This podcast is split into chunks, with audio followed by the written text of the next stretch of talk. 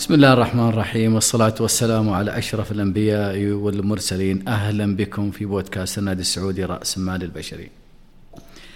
حلقتنا اليوم عن مهارة وجدارة ومهنة أصبحت الآن مرتكز رئيسي لأي مبادرة تطوير على مستوى المنظمات وفرق العمل والأفراد. الكوتشنج منهجية حديثة ومهمة لا تكاد منظمة متقدمة أن تبني مبادرة تطوير لقياداتها وأفرادها دون إدراج الكوتشنج كأحد آليات التطوير. للحديث عن هذا الموضوع نستضيف الخبير والمستشار الأستاذ عبدالله اليحيا. أهلا بك أستاذ عبدالله. الله يحييك وشكرا على هذه الاستضافة الطيبة. شكرا لك وسعدنا بوجودك. أنا سعد الله يحييك. آه بداية أستاذ عبدالله نبغى تعريف عن سعادتك وأيضا بدايتك في مجال الكوتشنج، وإذا كنا ترى أن نستخدم كلمة الكوتشنج أو نستبدلها بمصطلح آخر. آه الموضوع لك، نبدأ بالتعريف طبعا. طيب بسم الله الرحمن الرحيم. أخوكم عبد الله بن سلمان اليحيا، في الأساس تخصصي كيمياء ومارست التدريس لمادة الكيمياء قبل ما أنتقل للعمل الإشرافي الإداري في التعليم، ثم وغادر التعليم متقاعدا مبكرا للتفرغ لهدف الحياة الذي بنيته، وهو تأسيس المنظمة المتخصصة في الكوتشنج أوكتيريوم، اللي أفخر أنها المنظمة السعودية الأولى المعتمدة في الاتحاد الدولي للكوتشنج، و يعني المنظمة السعودية التي وضعت مملكتنا الحبيبة على خارطة العالم في مجال الكوتشنج، بالذات في موضوع الأبحاث العلمية. قدمت أوكتيريوم أو شاركت في بحث دولي رعاه أو كان فيه ثلاث معاهد أوروبية بتمويل من جامعة هارفارد في كفاءة الكوتشنج بريزنس أو الحضور للكوتش بس. وكان الجلسات اللي البحثية اللي كانت فيه كانت في مقر أوكتيريوم، وهذا شيء نفخر فيه، ونفخر أنه إحنا قدمنا السعودية للعالم بهذه الطريقة. أخوكم عبد الله اليحيا حاز على تكريم كأحد المئة أو القادة المئة الأكثر تأثيرا في العالم في مجال الكوتشنج في مؤتمر ال إتش آر دي في بومبي. متخصص في الكوتشنج، أدرب الكوتشنج. أوكتيريوم التي أسستها متى تقدم. بدأت في الكوتشنج سيد عبد الله؟ أه بدأت الكوتشنج أه كتدريب أني أه أتخصص فيه في ألفين وثمانية، بدأت أتدرب في ألفين وتسعة في الحدود هذه. بدأت أدور على الكوتشنج قبلها، في قصة ذكرتها في كتابي إن شاء الله يصدر قريبا، قصة طويلة لكن ماتعة في البحث عن هذا العلم والفهم. وأكرمني الله عز وجل أني عرفت الكوتشنج، وكنا تقريبا عشرين متدرب أتذكرهم. أول دورة تدريبية حضرتها في الكوتشنج، ولم يكمل المسيرة من العشرين إلا أنا، آه لأني وجدت فيه قلت هذا اللي أبغاه، هذا أنا. حتى لدرجة أنه لما تصارع موضوع التعلم للكوتشنج مع وظيفتي تركت الوظيفة وتفرغت له. طبعا الفترة ذيك ألفين وثمانية ألفين وتسعة يمكن ما في أحد، حتى مصطلح الكوتشنج ما كان معروف. نعم، آه تقدر تقول أنا أول واحد يتكلم في الإعلام العربي عن الكوتشنج، آه وكنت أتكلم وكان الجميع يقول إيش هذا اللي قاعد تتكلم عنه. تكلمت في قناة الثقافية، تكلمت في قناة أبو ظبي، تكلمت في العربية، في غيرها من القنوات، وكلهم يقولون نفس الكلام، ما أنت إيش جايب شيء جديد للبلد. طيب من ألفين وثمانية إلى ألفين إلى إلى الآن أو ألفين وتسعة إلى الآن ونحن نستخدم مصطلح الكوتشنج، ويمكن البعض يأخذ علينا يقول ليش ما هربتوه؟ أنا ماني ضد التعريب، بالعكس هات لي كلمة عربية. وهل في تعريب يعني واضح لا لكلمة الكوتشنج؟ لا يوجد تعريب لأنه واضح، لأنه في ممارسات كثيرة يعني زي التدريب والتوجيه والاستشارات، هي أيضا قريبة يعني من نعم. والإرشاد أيضا قريبة من الكوتشنج. نعم. آه لكن ليش استمر هذا المصطلح يعني؟ أوكي، خليني أبدأ علشان ما حد يهاجم ما حد يفهمني غلط. طيب أنا أنا أتحدث العربية بطلاقة والحمد لله محاضر وباللغة العربية وأعشق اللغة العربية بل وأقرض الشعر واستج يعني أستعذب النثر والكلام الأدبي. وأتمنى أنه نصل إلى مصطلح بديل لكلمة الكوتشنج، جيب لي مصطلح نتفق عليه جميعا بحيث لا يحصل لبس معه.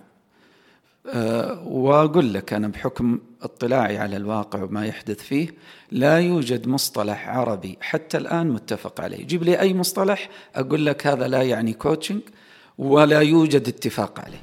كل المصطلحات يعني الإرشاد. طبعاً الآخرين يتوقعون منك أستاذ عبد الله تفضل. وأنت الخبير، ويمكن أول ما نشتغل في مجال كوتشنج أنك أنت من يأتي بالمصطلح. أفضل مصطلح وجدته حقيقة اللي هو التمكين. التمكين آه هذا أفضل مصطلح، وإن كان والجميع يعني هناك من يعترض عليه. ليش أقول خلونا على كلمة كوتشنج وأفضل أننا نظل على كلمة كوتشنج؟ لأن الكوتشنج في مجموعه كممارسة لا يوجد مصطلح عربي حتى الآن يصف هذه الممارسة بكاملها، قد يصف جزء منها. ولذلك جلس معي بعض المتخصصين في الإرشاد وقالوا هذا إرشاد، فناقشتهم في هذه المسألة. قلت لا، أنت كمرشد تبني الصورة مسبقاً قبل ما تجلس الجلسة الإرشادية ولا ما تبنيها؟ قال لا طبعا أبنيها، أنا عارف هو المفروض يروح فين. قلت له إذن هذا ما هو كوتشنج. هذا ما هو كوتشنج، ما هو كوتشنج إطلاقا. التوجيه، كلمة توجيه، متى توجه الإنسان؟ توجهه إذا عرفت أين ينبغي أن يسير، أين يجب أن يذهب، ولا كيف توجه من عمى. وهذا ليس الكوتشنج، هذا ما هو كوتشنج. الكوتشنج ينطلق من جزئية، وهي هذا أحد الجوانب الفيصلية العميقة التي تفصل الكوتشنج عن كل الممارسات الدعم المختلفة الجيدة الأخرى، وهي أن الكوتشنج ينطلق من نقطة اللا معرفة، أنني لا أعرف. طيب خلينا نرجع خطوة يعني إلى الوراء. إذن أنا أتفق معك يعني إنها الكوتشنج يعني الممارسة زي ما تفضلت، هي فيها جزء منها تدريب، جزء منها إرشاد، وجزء منها، ولكنها زي ما تفضلت هي بمجملها لا تختلف كممارسة. إذن خلنا ناخذ وش تعريف الكوتشنج، التعريف البسيط اللي يفهمه أي إنسان، ما هو الكوتشنج؟ طيب التعريف البسيط ال ال مع أن من الصعب تعريفه، لأن لما تبسطه أو, أو نصف الممارسة يعني. نصف الممارسة نصف الممارسة نعم. الإشكال في التبسيط ما هو؟ أنه يجعل أي أحد يريد أن يصعد، آه بس كذا أنا أقدر أسوي كذا. فلذلك صفه بدقة، نقدر نقول أنه الكوتشنج هو المصاحبة مع العميل، المصاحبة الاحترافية مع العميل من خلال جلسة عميقة تولد الإبداع لديه من خلال الأسئلة والإنصات، بحيث يصل العميل إلى الإلهام. هذا الإلهام يرفع قدرته المهنية وقدرته الشخصية. جميل. آه أيضا للتوضيح أستاذ عبد الله، إذن في هذه خلينا نقول في هذه العملية ما هو دور الكوتش وما هو دور المستفيد في الجلسة جلسة الكوتش؟ أوكي. دور الكوتش آه الإنصات، وما هي الأدوات اللي يستخدمها يعني؟ طيب الكوتش هنا يستخدم مجموعة من الأدوات. دوره آه أن ينصت، أن يحترف الإنصات، الإنصات العميق، يطرح الأسئلة الذكية، الأسئلة التي تولد الإبداع لدى العميل، ومن خلال إجابات العميل يسير معه في مسار تسلسلي صعودي حتى تتولد الحلول، آه مع مايندسيت أو آه بناء عقلي لدى الكوتش أن الحل موجود عند العميل، الحل موجود عند المستفيد، فأنا أساعد المستفيد في رحلة بحث مشتركة عن هذا الحل من خلال الأدوات، من خلال الإنصات، من خلال الأسئلة. مبني الكوتشنج على فلسفة مهمة جدا، وهي أنني لست أنت، أنا ماني أنت، يعني أنت سعود أنا عبد الله، لو جلست معك لمدة ساعة هل سأصبح سعود؟ مستحيل. طيب خمس ساعات؟ لا، خمسة أشهر وأنا أجلس معك وأسمعك ورميت ورايحين ونسافر مع بعض ونشتغل مع بعض وكذا، هل سأصبح سعود في نظره للأمور وحكمه عليها وما يثبطه وما يحفزه وما يقيمه ويقعده ويخيفه ويؤمنه؟ لن أكون سعود أبدا. إذن على أي أساس أجيب حل ينفع لعبد الله أو نجح مع عبد الله وأقول هذا الحل ينجح معك يا سعود؟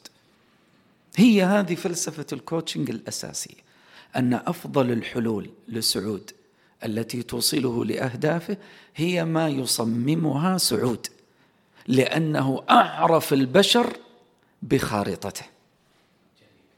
إذا تكلمنا عن دور الكوتش وعلى الأدوات، الآن لما نجي للمستفيد، ما هو دور المستفيد في هذه الجلسة؟ وهل أي شخص ممكن ينجح في الكوتشنج؟ يعني هل الكوتشنج لجميع الناس؟ أوكي، هذه مجموعة أسئلة. المستفيد المطلوب منا أنه يؤمن بالكوتش، ولذلك من الأشياء أنه اللي حتى في التعاقدات لما إحنا لما أدرب الكوتشز أقول لهم تنبهوا، لازم يكون من ضمن العقد اللي توقعونه مع أي شركة تقدمون كوتشنج لموظفينها أنه من حق الموظف في أي لحظة أنه يقول ما أبغى هذا الكوتش، لا أريد. ليه؟ لأنه يعتمد الكوتشنج على الثقة، على الشعور بالكيمياء المشتركة بينك وبين العميل. فالمطلوب من العميل أنه يثق في الكوتش، أنه يتفاعل مع البروسيس، مع الممارسة، يعيشها، يتجاوب معها. هذا بس المطلوب فقط، الباقي كله شغل الكوتش. ال ال إذا إذا العميل في أي لحظة فقد هذا الثقة يحق له أن يغادر، يحق له أنه يطالب بتغيير الكوتش، أنا ما ما ارتحت. هل أي هل الكوتشنج مناسب لكل الناس؟ هل مناسب لكل الناس؟ في دراستين أنا اطلعت عليها في هذا الموضوع. الدراسة الأولى اللي هي الدراسة اللي توزع الناس إلى الانتشار الطبيعي، اللي يسمونها الناقوس المقلوب أو الجرس، منحنى الجرس. نعم، منحنى الجرس اللي هو ستين عشرين عشرين. في هناك ستين من الناس اللي هم الناس العاديين ينجح معهم الكوتشنج بشكل كبير، هناك التالنتد أو الموهوبين هم احتياجهم للكوتشنج في مجالات معينة ومحدودة، وهناك اللي هم الناس ال المرضى إذا قلنا، أو اللي يعانون من مشكلة في التفكير أو ضعف في التفكير، هؤلاء النجاح الكوتشنج معهم ضعيف. هذه دراسة طلعت عليها. دراسة أخرى أيضا طلعت عليها، وتذكر حتى الدراسة قامت بها باحثة سعودية، أنه الكوتشنج ينجح مع تسعين بالمئة من البشر، يعني معظم الناس ينجح كوتشبل، قابلين أو ممكن ينجح معهم عملية الكوتشنج.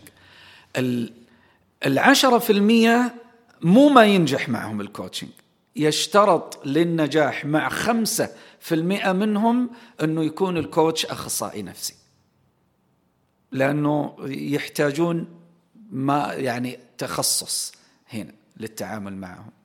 جميل. ما زلنا تركيز أيضا على الكوتشنج الآن وعلى الأشخاص. كشخص أو كمنظمة يريد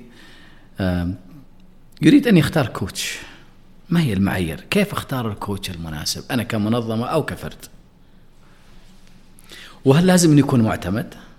لأنه طبعا في اعتماد حق ال آي سي إف، لكن أو أو جهات أخرى بالاعتماد. فأنا كيف اختار الكوتش؟ إما كمنظمة تحتاج أن مثلا مجموعة مثلا من الكوتشز مثلا لقياداتها، أو كشخص يحتاج كوتش في مجال تطوير مهني أو مجال قيادي، كيف أختار الكوتش؟ طيب، أول شيء لازم تحدد أنت تبغى كوتش بأية معايير، لأنه المنظمات الراعية للكوتشنج في العالم معاييرها متباينة. هناك من يصنف العلاج مثلا العلاج الطبي النفسي آه أنه في جزء منه كوتشنج، ولذلك لهم معاييرهم ولهم شهاداتهم واختصاصاتهم. وهناك من يعتبر العلاج النفسي خارج إطار الكوتشنج، وهذا اللي أنا أراه، أنه هذه ممارسة علاجية ما هي كوتشنج. الكوتشنج ممارسة غير علاجية زي الاي سي اف مثلا.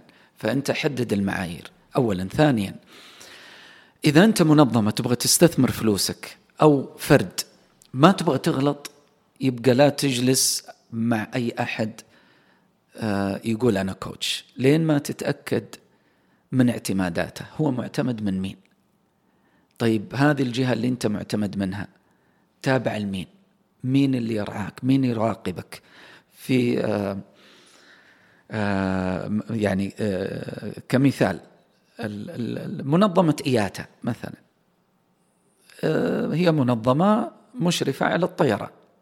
فلما نقول الخطوط السعودية تابعة لإياتا، معناها أنه إذا أنت تعرف المعايير حقت إياتا هي معايير الخطوط السعودية، فإذا عندك مشكلة مع الخطوط السعودية تشتكيها إلى إياتا. إلى إياتا.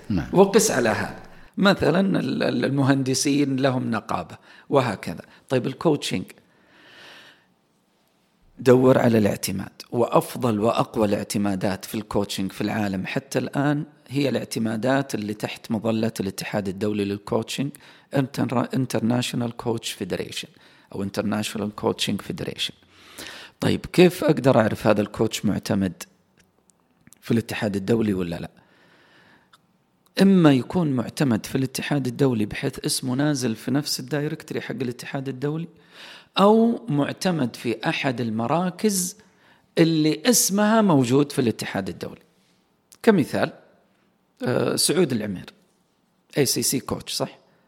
إيه سي سي كوتش، وبالتالي هو معتمد في الاتحاد الدولي للكوتشنج. كيف أتأكد؟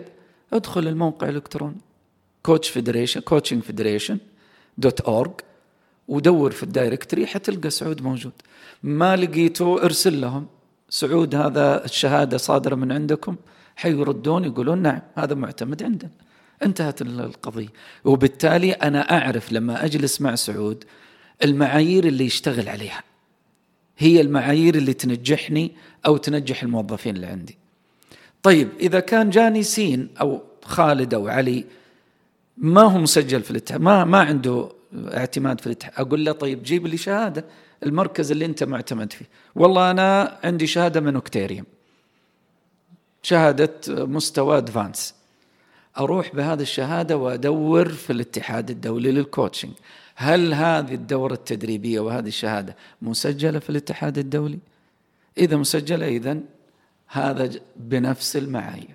هنا يكون الشخص أنه حضر دورة معتمدة من الاي سي اف، لكن هو كشخص ما زال لسه لسه غير طريقة للاعتماد، لكن آه. ممارسته وفق المعايير. أي لأن البرنامج لسه معتمد، لأنه فعلا الاي سي اف تحت من السؤال. أيضا هل أي إنسان يستطيع أن يصير كوتش؟ احنا احنا على فكرة ما زلنا نتكلم على الكوتشنج ك يعني مهنة. اي نعم. آه يا ليت يا ليت ينظروا لك. نتكلم عليه كجداره، لانه أي. الكوتشنج ايضا هي جداره قياديه، لكن احنا الان نتكلم عليها كاعتماد وك يعني أوكي. كمهنه. هل اي شخص ممكن يكون كوتش؟ آه الاجابه على هذا بحر من الاجابات، لكن اجاوب احاول اني اختصر فيها. آه اذا جينا من ناحيه من يرغب، فكل من يرغب آه في شيء معناها انه يملك الحماس و الاهتمام للتعلم والوصول. إذا جينا للرغبة، فمن يرغب ويملك الرغبة الشغف سيصل، حتى لو مهاراته ما تساعده سيولد المهارات لين ما يوصل. ولذلك أنا ضد التدريب للموظفين رغما عنهم في الكوتشنج. يعني لما يجينا منظمة يقولون تعال درب لنا القيادات حقتنا على المستوى الأول في الكوتشنج عشان نبغاهم معتمدين في شهادتهم، أقول لهم نصيحة لا، دربوهم على مفاهيم الكوتشنج، دربه يعرف الكوتشنج، لكن لا تدخله في مسار اعتماد، لأنه قد لا يكون شغوف. نعم، مو كل شخص ممكن يرغب أن يكون كوتش، ما يبغى، أو هو يحب السيطرة، ما يحب الكوتش لا يسيطر.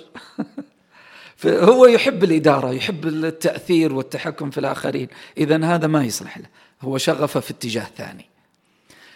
إذا جينا على الشغف، إذا جينا على المهارات، فهناك الناس، بعض الناس عندهم قدرة تلقائية وربانية على الإنصات، تلقى طبيعته منصت، إذن هذا استعداداته لأن يكون كوتش عالية، لو دخل الكوتشنج سينجح. في ناس قدرته على التحدث عالية، الإنصات ضعيف جدا، هذا ما يصلح كوتش، مو ما يصلح، يحتاج يبذل جهد. فإذا جاء الشغف هنا يصير الجهد مقدور عليه. وأيضا هذا ينطبق يمكن على قدرة الإنسان على الأسئلة، بعض الناس جيد في طرح الأسئلة، يعني صحيح. الأسئلة العميقة، فهذا أيضا يمكن عنده استعداد فطري أن يكون كوتش. لذلك هي خليط من الاهتمامات، من الشغف، من المهارات، القدرات، سواء كانت تلقائية، لكن في كل الأحوال من لا يملك مهارة وكان عنده شغف لها يقدر يرتب نفسه ويدرب نفسه لأن يحصل عليها.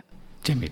يمكن سؤال أخير في هذا الفصل قبل أن ننتقل إلى الكوتشنج كجدارة الآن نتكلم عليها كمهنة، ويمكن كثير من الناس يسأل كيف أصير كوتش، يعني حتى الإنسان يصير مثلا معتمد مثلا ال إيه سي سي مثلا بال آي سي إف، وش الخطوات؟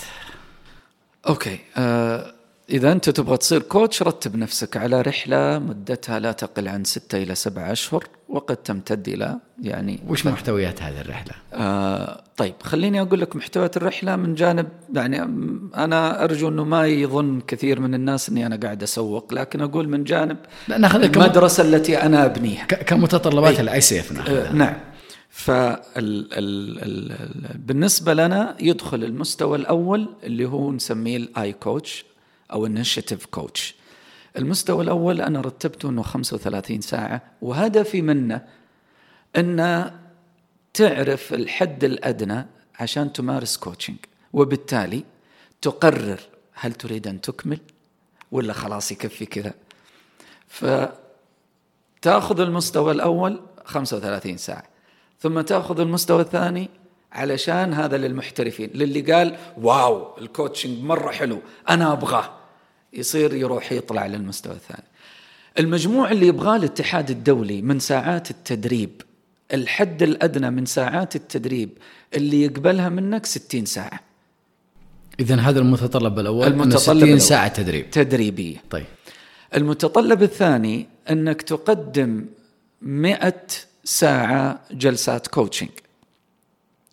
هذه المئة ساعة الجلسات الكوتشنج لها شروط، من ضمن شروطها أنها ما تكون بعيدة عن التدريب، يعني مو تتدرب اليوم وبعد سنة تبدأ في فترة محددة، في فترة محددة بينها. لكن أيضا لازم يكون سبعين بالمئة منها مدفوع الثمن، لازم ما تكون كلها مجانية. أي ما هي مجانية، لازم تأخذ فلوس مقابل جلساتك. ليش؟ هذه لها جانب تجويد، لها علاقة بالجودة. أيضا خلال ال ال ال هذا الشرط الثاني انتهينا مئة ساعة، مئة ساعة مئة ساعة كوتش. تمام، هذه جلسات ما هي تدريب. نعم، أنت تنفذ وتكون بعد التدريب، وبعد بعد التدريب على الأقل بعد المستوى الأول تكون بدأت فيها. الشرط الثالث أنه يكون لك منتور كوتش لمدة لا تقل عن ثلاثة أشهر. في عدد الجلسات، عدد, عدد جلسات عدد ساعات. ساعة عشر ساعات عشر ساعات نعم. لا ي... لا يزيد عدد الجلسات الجماعية عن سبعة منها. يعني إذا أنت ضمن مجموعة في المنتور كوتش لا بأس، بس ما يكون أكثر من سبعة جلسات. المنتور كوتش هو ذا كوتش متقدم ولا لا؟ المنتور كوتش اللي مقبول من الاتحاد الدولي أنه يشرف عليك في الثلاثة شهور لازم يكون بي سي سي كوتش فأعلى، اللي هو المرحلة الثانية، اللي هو المرحلة الثانية المستوى الثاني من ال آي سي إف. ممكن يقبلون إيه سي سي بس بشرط أنه يكون جدد للفترة الثانية، آه يعني كمل ثلاث سنوات وجدد للثلاث سنوات. إذن هذه هذه المتطلب الثالث. أي نعم. آه المتطلب الرابع. المتطلب الرابع لما لما تجهز هذه الأمور ترفعها للاتحاد الدولي للكوتشنج، يقوم يطلب منك جلسة مسجلة. نعم. آه صوتيا لمدة لا تقل عن أربعين دقيقة على ما أتذكر، آه تكون مراعي فيها للكفاءات الثمانية حقت الاتحاد الدولي للكوتشنج. هذه من ضمن المئة ساعة. لا مو شرط مستقلة، ممكن هي واحدة من المئة ساعة لكن مو شرط. في معلومة بالنسبة للمئة ساعة تذكرتها الآن، الاتحاد الدولي للكوتشينج يشترط موافقة العميل على مشاركة بياناته. لما تيجي ترفع اللوج أو البيانات حقت عملائك لازم كل عميل يكون وافق وقع على مشاركة بياناته مع الاتحاد الدولي للكوتشينج. هذه مسألة، لأنه يعني أيضا الاتحاد الدولي قد يتواصل مع العميل، اللي يتواصل مع العميل للتأكد من الجلسة من الشيء.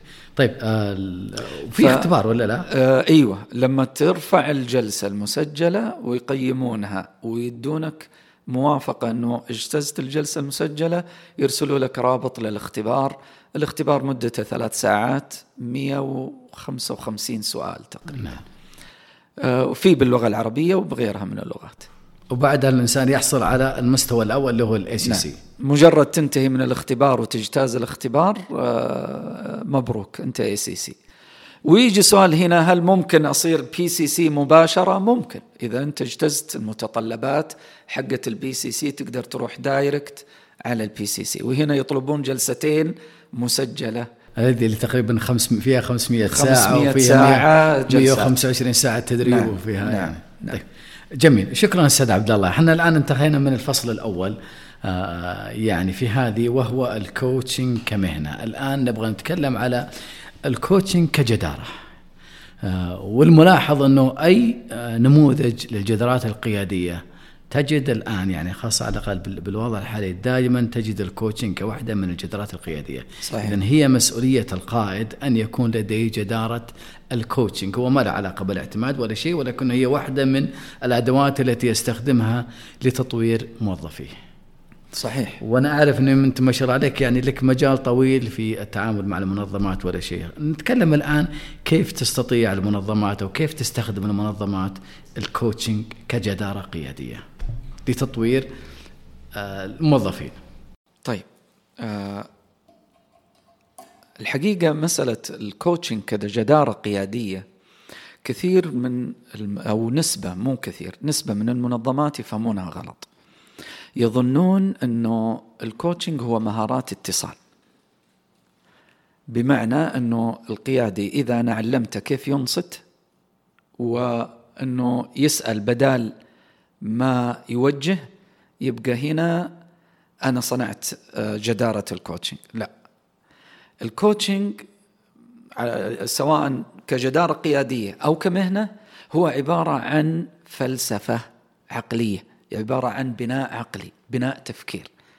وهذا شيء مهم جدا، لأن للأسف حتى بعض المنظمات اللي تدرب على الكوتشنج تقع في الخلط في هذه المسألة.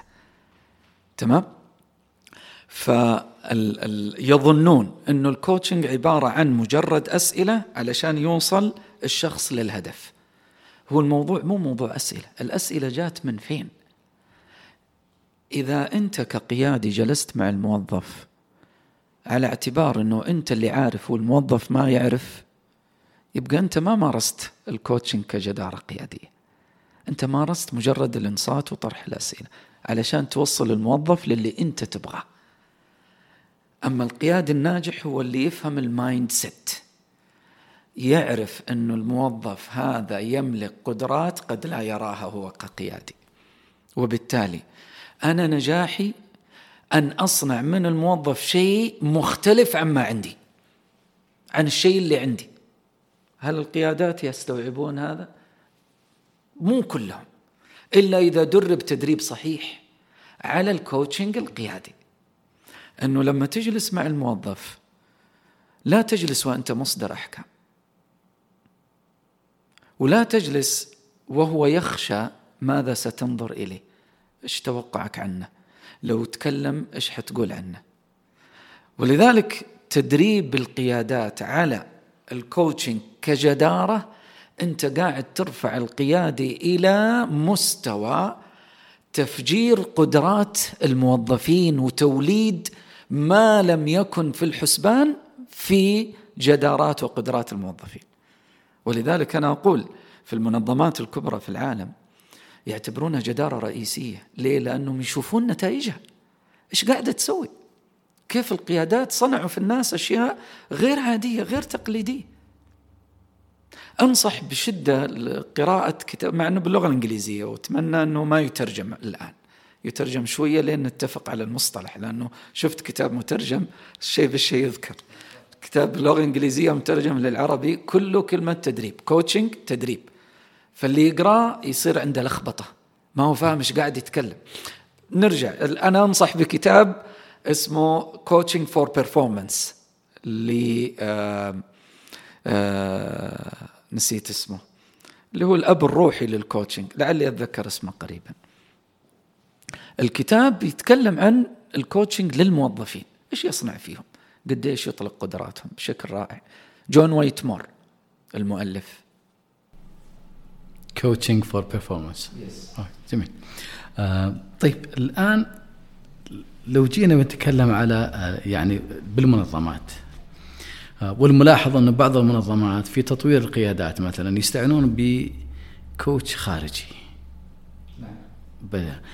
هذه الممارسة إلى أي مدى مفيدة من أن يكون الكوتش خارجي؟ هل هو بسبب أنه يكون حيادي؟ هل هو بسبب أنه قد يكون؟ أنا أنصح بشدة أنه على مستوى القيادات ما يكون الكوتش إلا خارجي، لمجموعة من, من خارج المنظمة. إيه. أنا ذكرت الأسباب وتفاصيل في هذا الموضوع في مقال لي اللي هو الكوتش الخارجي والكوتش الداخلي، وتكلمت أيضا في التفصيل في هذا الموضوع في مقال عن ثقافة الكوتشنج في المنظمات. ال ال ال خلينا نقول في عندنا قيادات وعندنا موظفين. بالنسبة للموظفين اللي يعطي توفير أكبر للبادجت أو للميزانية ويعطي نتائج جيدة لا بأس بها، أنه يكون في كوتش داخلي، في كوتشنج ديبارتمنت، بشرط، وهذا شرط ذكرته في المقال، الكوتشنج ديبارتمنت أو قسم الكوتشنج للموظفين لازم يكون في شركة استشارية خارجية تشرف عليه. ليش؟ لحماية هذا القسم من أمراض المنظمة اللي موجودة في كل المنظمات، فما يصير الكوتش اللي يشتغل يصاب بمرض المنظمة وبالتالي يصير شغله وظيفي. أنت تبغاه شغل زي ما قلنا إلهامي، فهنا المنظمة الخارجية تحميه وتسوي له نوع من التطوير والكذا والمراقبة والأداء وال... إلى آخره. نيجي للقيادي. القيادي مين اللي بتخليه كوتش يجلس معه؟ موظف تحته أم موظف أعلى منه؟ إذا موظف تحته ثق تماما أنه ما حتنجح العلاقة، إذا موظف أعلى منه ثق تماما جدا أنه ما حتنجح العلاقة، لأن القيادي أكبر تحدي يواجه القيادي ما هو؟ decision making، اتخاذ القرارات. اتخاذ القرارات يمثل بالنسبة له الهم الأعظم اللي يعكس نجاحه أو فشله، وبالتالي هذه الأشياء ما يحب يشاركها لا مع منافس ولا مع زميل ولا مع أحد، لأنه عبارة عن this is me، هذا ذاتي. بالإضافة إلى أنه لما ينجح أو يواجه تحديات في اتخاذ القرار، عادة هذه التحديات ما يحب يقولها علشان يظهر بمظهر الضعيف، لكن ممكن يقولها الكوتش خارجي، خاصة إذا الكوتش الخارجي فيه تعاقد واضح مع السرية والمحافظة على الخصوصية والثقة المتبادلة ونجاحات سابقة مع قيادات آخرين، هنا يخليه يقدر يتكلم. من الصعب على القيادي أن يتحدث، فإذا بتجيب لا أحد يتكلم معه، لا تجيب لا أحد من جوا المنظمة فيقوم يسكت، يحط جبال من يقعد يوزن كل كلمة يقولها. الخارجي أقوى. هذا مو معناه الداخلي ما ينجح، بس حيواجه تحديات صعبة. طبعا يعني ما في شك أنه أهمية أنه القيادات الكوتشنج بالنسبة للقيادات أنه يكون خارجي أفضل بكثير. التحدي لما يعني، وهذا يمكن زي ما تفضلت أنه يكون في كوتشنج إدارة, إدارة للكوتشنج للموظفين، بس هنا حنا شلنا المسؤولية عن المدير، مع أنه هذا يعني دور رئيسي للمدير هو تطوير موظفيه من أوكي. بعدة أدوات من ضمنها الكوتشنج. سؤالك رائع رائع جدا. ما الذي يفعله الكوتش الداخلي مختلفاً عن ما نقول القيادي؟ مع المو... عندنا موظفين، عشرة موظفين أو خمسة موظفين، لهم كوتش ولهم مدير. المدير تدرب على الكوتشنج وهذا الكوتش أيضا كوتش معتمد. إيش اللي يقدم الكوتش ما يقدر يقدم المدير؟ الفرق بين الاثنين كبير جدا. الكوتش لا يصدر الأحكام، المدير مصدر للأحكام. حتى وإن كان مارس كوتشنج فهو في الأول والأخير هو من يحدد الخصم وأيام الغياب، وهذا الموظف ينقل ولا ما ينقل، وهذا الموظف يستحق الترقية ولا ما يستحقها. هذا دورك كقيادي، وبالتالي القيادي مو مطلوب منا يمارس كوتشنج كامل مع الموظفين، لا، مطلوب منك تمارس دورك القيادي لكن استخدم مهارات الكوتشنج.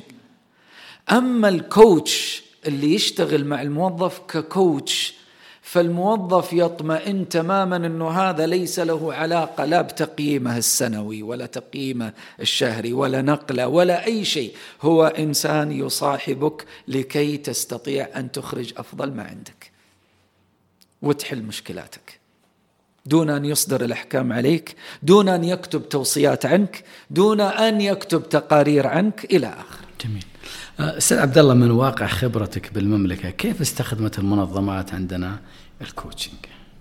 المنظمات عندنا على مجموعة، على عدة أنواع، في منهم وهذا لقيته في بعض اللقاءات اللقاءات الكلاب هاوس والتويتر، القيادات وجلست معاهم وقاعدين يتناقشون، وجدت أنه بالإضافة إلى يعني ممارستي يعني في الميدان، في منظمات أصلاً ما هم فاهمين كوتشنج، يظنون الكوتشنج هو المنتور، فيجي يتك... لا إحنا الحمد لله ننفذ الكوتشنج عندنا، يعني الحمد لله نسوي إيش اللي سويته؟ أه سوينا إنه الموظفين نحط للموظف واحد يشرف عليه ويعلمه كيف يسوي ويشتغل معه ومدر... أنت قاعد تتكلم عن منتور أو مرشد، هذا غير الكوتش، الكوتش ممارسته مختلفة. فهذا جزء من المنظمات أصلاً مو مستوعبين الكونسبت أو المفهوم حق الكوتشنج. في منظمات مستوعبين المفهوم لكن ما يجيدون البحث، يعني يبحثون عن الغالي لأنه الغالي كويس، هذا المنظور اللي عندهم، أو الأجنبي كويس، عندهم ضعف ثقة في السعودي أو في المنظمات السعودية. لكن ما يمنع أنه في منظمات رائدة ونجحت نجحت نجاح كبير، ودي حتى أقول بعض الأسماء لكن ما أبغى، يعني ما نبغى لكن في منظمات سعودية حقيقة فخر وقوية، فهمت الكوتشنج، فهمت كيف تحصل على الكوتش الصحيح، كيف تتبنى الكوتشنج. آه خليني أقول أنه من أكبر الأشياء اللي شفتها خاطئة في المنظمات إلى الآن ما وجدت ناجح إلى حد كبير، ربما يكون موجود بس ما شفته، اللي هو الكوتشنج ديبارتمنت. تأسيس قسم الكوتشنج في المنظمات إلى اليوم لا يؤسس بطريقة صحيحة. السبب أنه يبنون البناء الهرمي لقسم الكوتشنج بنفس البناء حق الاتشار، بينما البناء مختلف. ولذلك ليه أنا أقول لازم جهة استشارية خارجية، لأنه لما جيت كجهة استشارية خارجية للمنظمات اكتشفت أنه في أخطاء قاعدة تصير. كمثال، ما ينفع تخلي كوتش للمدير وللموظف اللي تحته، يعني سعود هو الكوتش للمدير خالد والحسن اللي هو موظف تحته، سعود هو الكوتش للاثنين، ما تنجح. ليه؟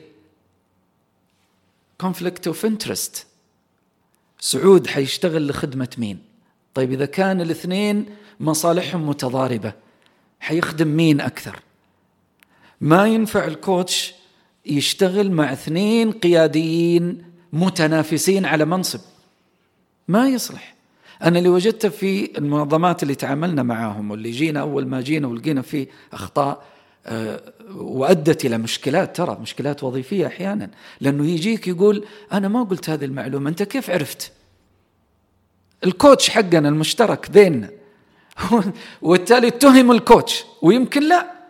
فهنا تيجي الإشكالات. لذلك بناء التوزيع، توزيع المهام على الكوتشز لازم يتم من خلال فهم ووعي بالمهارات والجدارات المسؤوليات اللي على الكوتش، وهذا لازم يكون ناس متخصصين فاهمين كوتشنج، منظمات عشان يبنونها صح. حلو. أنت تكلمت أيضا على الموارد البشرية، أنا ما أدري، على الأقل بالمملكة وحسب معلوماتي ما في جهة عندها إدارة كوتشنج، يعني قد يكون فيها عند internal coaches أشخاص مثلا في إدارات معينة فهم يقومون بالكوتشنج داخليين. هنا لو لو يعني لو مشينا على هذا المفهوم أنه يكون coaching department، هنا وين دور الموارد البشرية؟ هل هو جزء من من إدارة مثلا التعلم والتطوير؟ هل هو جزء من من أي يعني أي مكون من مكونات الموارد البشرية؟ وما هو دور الموارد البشرية أيضا في قضية الكوتشنج كإدارة؟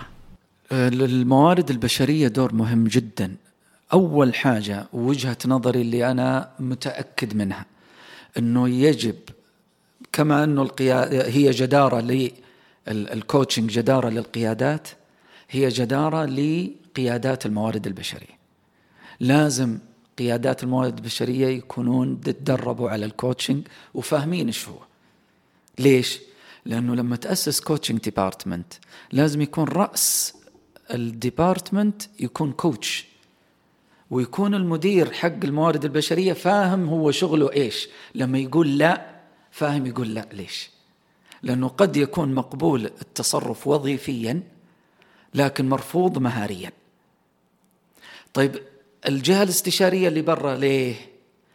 زي ما قلنا أنه هذا الكوتش اللي في داخل المنظمة يستلم راتبه من المنظمة، وبالتالي يتأثر بالعقوبات في المنظمة، بالحسومات، يتأثر بالترقيات. فهنا في جانب نفسي يتبع القيادة الإدارية.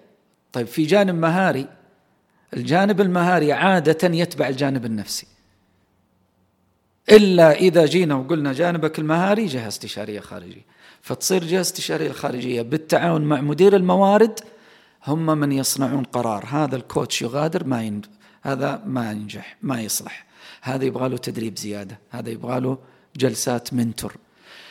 بالإضافة إلى أنه أنا في وجهة نظري مو صح أنه نجيب كوتش ونخليه في المنظمة لمدة أربع سنوات أو خمس سنوات في المنظمة يقدم جلسات كوتشنج دون أن يحصل على تطوير هو بحد ذاته، دون أن يكون له منتور يراقبه كل فترة يشرف عليه، والمنتور اللي يشرف عليه ما يكون له علاقة بالبي رول حقه علشان يساعده ينجح. أنا جبالي أنه أيضا يعني كجزء من دور الموارد البشرية نقول الآن وين الكوتشنج، وين وين يعني وين مجاله؟ قد يكون علاقات الموظفين، يعني الامبلوي ريليشنز هي واحدة من إدارة الموارد البشرية ومهام قد تكون هي جزء، لأنهم يتعاملون أحيانا مع المشاكل اللي تحصل للموظفين. لكن أيضا يعني التحدي بالنسبة للكوتشنج الخارجي للموظفين وليس القيادة. القياديين نتفق أنه نعم الكوتش الخارجي قد يكون هو هو الحل الأنسب، يمكن هذه الممارسة اللي موجودة. لكن لباقي الموظفين، إذا إذا جهة عندها عشرة آلاف موظف مثلا، يعني لن تتحمل لن تتحمل الأعباء المالية أن تجي أن تجيب جهة استشارية خارجية. لذلك للموظفين بالذات المنظمات الكبيرة، الموظفين يعني الأفضل يكون في يعني كوتشنج ديبارتمنت، القسم الكوتشنج. يعني حتى الكوتشنج ديبارتمنت انت انت, انت كم تبي تحط فيه؟ تعطي عشر موظفين لعشر آلاف موظف، يعني آه ما ما تتحمل. لكن يمكن الافضل انه آه تطوير هذه المهاره عند كل مدير وعنده كل مشرف، يكون كل واحد يكون هو ايضا عنده تنجح. عنده مهاره الكوتشنج تنجح بشكل كبير. لكن انا اتكلم من ناحيه ايش، آه احنا ليه نفترض انه كل الموظفين يحتاجون للكوتشنج كل الوقت؟ قد لا يحتاج للكوتش إلا في أوقات معينة. كمثال، أحد المنظمات الكبرى في المملكة قدمنا لهم برنامج لتأسيس الكوتشنج في المنظمة. طبعا المنظمة موجودة في كل المملكة بتكلفة تعتبر ذكية جدا. ليه؟ الفكرة وما فيها أنه يخبر الموظف أنه إذا احتجت كوتش، الكوتش هذا دوره وهذه طريقة الحجز عنده. وبالتالي الموظف الواحد له إلى ستة جلسات في السنة، وستة جلسات في السنة ترى للموظف أنت ممكن تنقل نقلة جبارة وتكلفة تعتبر لا شيء. في المقابل لو جينا للكوتش ستة جلسات معنا، كم جلسة يقدر يسويها في السنة؟ عدد كبير جدا. إذا كان موظف في المنظمة أنت خفضت التكاليف إلى حد كبير جدا في مقابل عائد غير عادي وغير تقليدي على تطوير الموظف. وصلت الفكرة؟ أي نعم. ولذلك يعني أنا أتفق معك أنه بناء القدرات داخل المنظمة يعتبر بشكل جيد. وحنا إذا قلنا ما هو كل طبعا ما هو كل الموظفين يحتاجون كوتشنج، لكن يمكن وتتفق مع سيد عبد الله في هذا المفهوم. الكوتشنج ليس فقط للإخفاق، ليس فقط الفشل، لكنه أيضا للنجاح، لتحقيق المزيد من النجاح. يعني صحيح. بعض الناس يتوقع الكوتشنج فقط للناس اللي عندهم مشاكل، أو الناس اللي عندهم يعني إخفاقات، أو الناس اللي عندهم عدم القدرة على مثلا تحقيق أهداف. لكنه أيضا الكوتشنج يمكن، وهذا الأهم، ممارسة الكوتشنج هي لتحقيق المزيد من النجاح. هو في الأصل لتحقيق النجاح. ليش؟ لأنه الإخفاقات أو الفشل أو المشاكل هذه نعتبرها هي خطوة للوصول للنجاح، لأنه إذا أنت أخفيت المشكلة أو حليتها إيش اللي بيصير بديل لها؟ نجاح. فالأصل في دوري ككوتش هو أن أصنع معك النسخة الأفضل منك وظيفيا، سواء كنت تواجه مشكلة حنحلها وتصير نسخة أفضل، ما تواجه مشكلة لكن تواجه تحدي، تبغى توصل لهدف، تبغى توصل لنجاح، إذن حنحققه وستكون نسخة أفضل. جميل. آه يمكن الآن آه ودي أنتقل إلى محور آخر. كيف ترى ممارسة الكوتشنج في المملكة؟ يعني كيف نضج هذه الممارسة بالمملكة؟ النضج على مستوى الأفراد في نضج آه عالي وقاعد يزيد تدريجيا. على مستوى المنظمات أيضا يوجد نضج كبير. أنا ما أخفيك هذا اللي قاعد يصير، الطلب اللي قاعد يتنامل في الكوتشنج في المملكة رأيته في ألفين وتسعة. من أول دورة تدريبية حضرتها في الكوتشنج قلت في نفسي هذا الأمر سيكبر وأريد أن أكون جزء منه. حينما يصل إلى هذا الزخم أو الضخامة، فاللي يحدث الآن استبصرته قبل فيبشر بخير. ليش؟ وهذه مسألة مهمة. وليش أقول مهمة؟ لأن لها علاقة بالرؤية، الرؤية الرائعة العظيمة اللي تحملها مملكتنا واللي أطلقها الملك سلمان وولي العهد الله يحفظهم جميعا.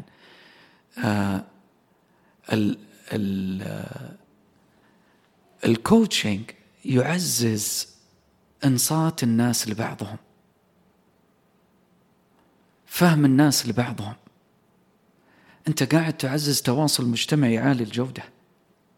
تخيل المنظمات لما يتأسس الكوتشنج فيها، أنا ما أتكلم عن المنظمات الحكومية والربحية بس، أتكلم عن المنظمات حتى العائلية والاجتماعية.